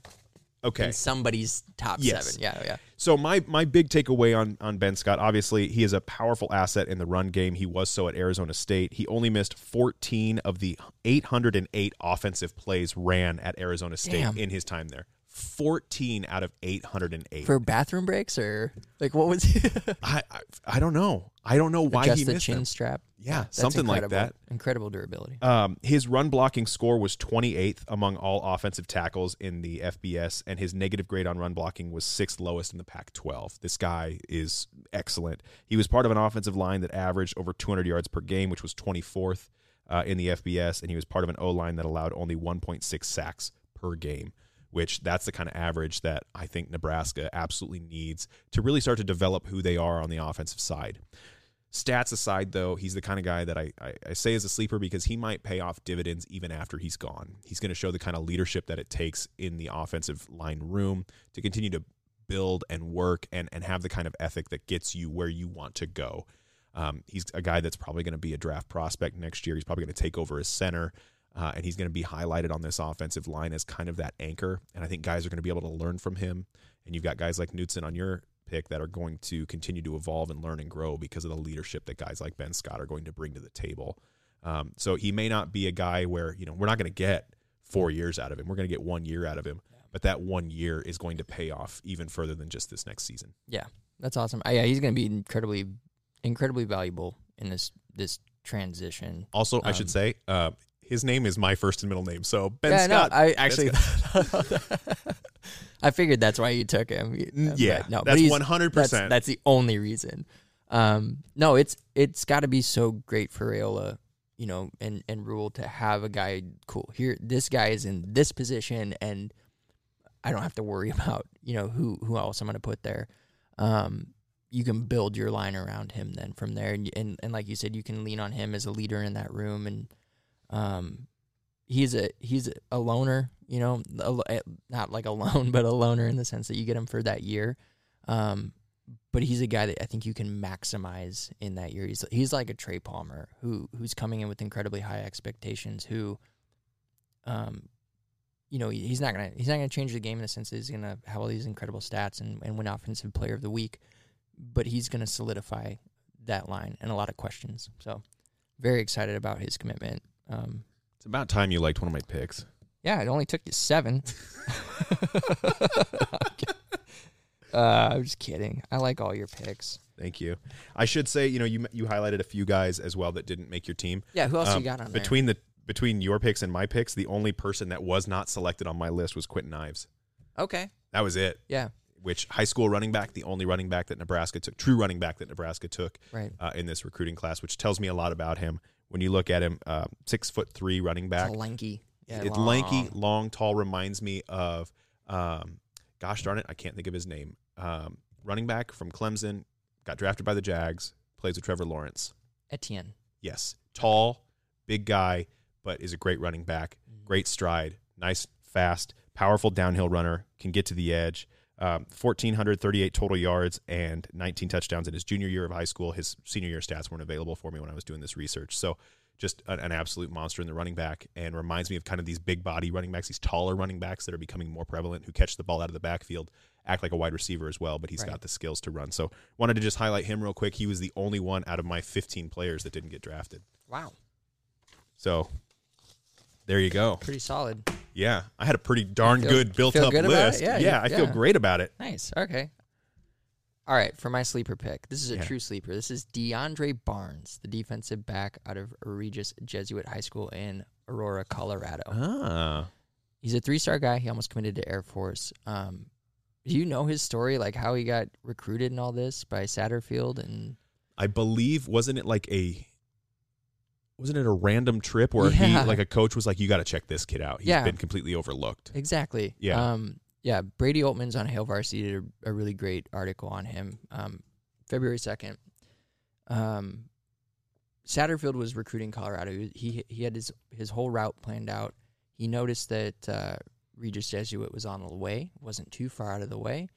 They had a former commit, um, Hayden Moore, who went to school there, who decommitted and, and flipped to to Michigan. So they had some something of a, an established relationship. He'd met the coach there before, um, so he called him up and said, "Hey, I'm I'm in the area. Do you mind if I stop by? You know, just just stop by, just talk. Sure, come on." So they they're hanging out in the weight room, um, chit chatting, and uh, and the coach says, "Do you do you guys have any open spots?" And Satterfield says, "Yeah, you know, we might have a spot for a defensive back, but really we're full." The coach says, "Well, I've got a defensive back for you." Enter DeAndre Barnes, right? So he shows him DeAndre Barnes tape. Satterfield sends it off to Rhule immediately. Um, Rhule and, and Cooper are on the road. They pull off to watch the tape, and like, we, we're going to get this guy to Lincoln. You know, give him an offer, schedule the schedule the visit. They get him in. He's he's a, a another two way player. He's got track speed. He's a Colorado five A two hundred meter champ. Um, he, as a wide receiver, he had thirty seven catches for seven hundred eighty five yards and nine touchdowns. Um, this is in one year as a, as a senior. And then he had 55 tackles, six interceptions, eight pass breakups, and two forced fumbles on defense.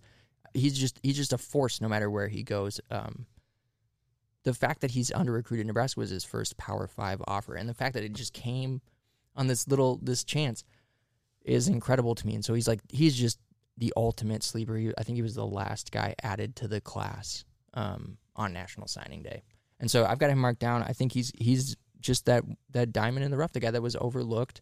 Um, he fits exactly with what what this staff is looking for on defense, and I think that this has the potential to be a story that shows why you build relationships with high schools, why you keep communication open, why you make those extra stops and make that extra effort because Satterfield didn't have to. Like he's on Right. the road. He had other scheduled appointments he had to get to and then he had to come back to the high school to finish off um, this commitment with DeAndre. So just the the effort by the staff to to go above and beyond um, for no other reason than just that's who they are is is phenomenal phenomenal to me and I, I hope that it pays off for DeAndre. I hope that this changes his life in a good way and that he has a successful career and, and it grows to be whatever it is. So That's awesome. he's my sleeper.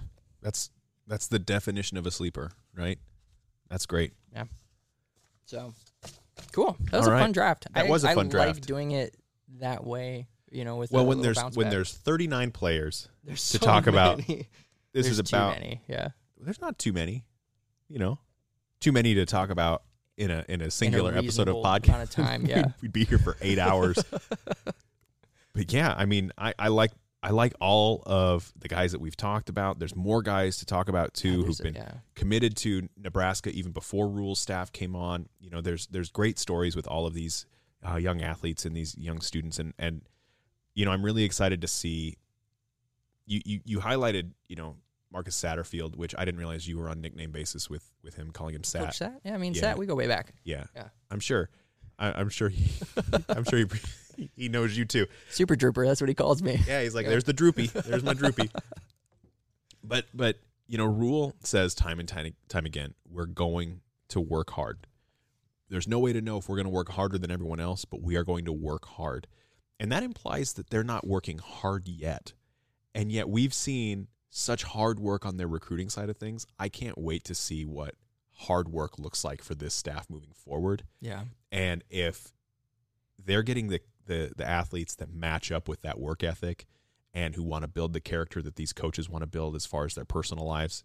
You know, on the field is irrelevant at that point. Just building the character and, and making them into the the young men that they uh, they want to be and their parents want them to be and these coaches want them to be. Like, there's there's just a good feeling, and and right now what I like is that it's not about wins and losses at this moment. It's about reestablishing this pride to play for Nebraska and what that kind of growth means for you as an individual. Like that's a good feeling to have in kind of a recruiting class that that's what we're trying to build again. Is this like goodwill um, amongst the team and amongst the way that they interact with the community and that sort of thing. And so that's just it's a really nice feeling. These kids all embody that. And yeah, man, is it fall yet? Yeah, we got we have a long way to go, Not gonna be that long. but it, yeah, You know, it's February, and then you just after that you just got March. you just got to get through. But then after March you've got April, and that's spring game. oh, there you go. Okay. Then after April it's May. yes. Okay, I don't know if anyone knows this, and then it's June, Uh huh. and then uh, July. Okay. Got Our the All Star break. Yeah, Ugh, baseball's the worst. I love baseball. I we should just do a baseball podcast in the off season. you you can just talk to a wall if you want to do a baseball podcast. So then we've got after June comes July, and Uh-huh. then mid July is when we start our preseason work. Yeah. So I mean, it's really not that far away. Yeah. It's just then- February, and then a few other months, and then July. yeah. There's just like six inches of snow out there that's got to melt down, and then before you know it, Before you know it, we're playing Iowa, and we're thinking about how we have to face the long off season. Well, we have a bowl game before that, and probably a conference championship. yeah, and then a national champion, and you know, Well, college playoffs, happen. Yeah, yeah. Yeah, I mean, you're forgetting so much stuff that Nebraska's going to be fully involved in. All right, well, that Okay. does it for this episode of Wannabe Walk Ons. We will return next week with a special recap of the Ultimate Beer Festival by our very own Drew Horseman immediately following his visit to the Ultimate Beer Festival It is going to be a shit show. in the best way possible. in the best way. I hope so. Jeez, it'll be fun. Uh, so make sure to follow us on Facebook, Instagram, or Twitter at Wannabe Walk-Ons for the drop on all of our bonus episodes, all of which will lead into our 2023 season kicking off, pun intended, eh, in July. We want to thank all our listeners, both new and long time, for tuning in. If you have anyone who you think would enjoy a listen, we would truly appreciate your recommendation. Remember to do your part. Drink local beer wherever you are. If you have any breweries you would like us to sample on the show, visit wannabewalkons.com to tell us where to drink next. Thanks for listening, and as always, drink Big Red. Drink Big Red.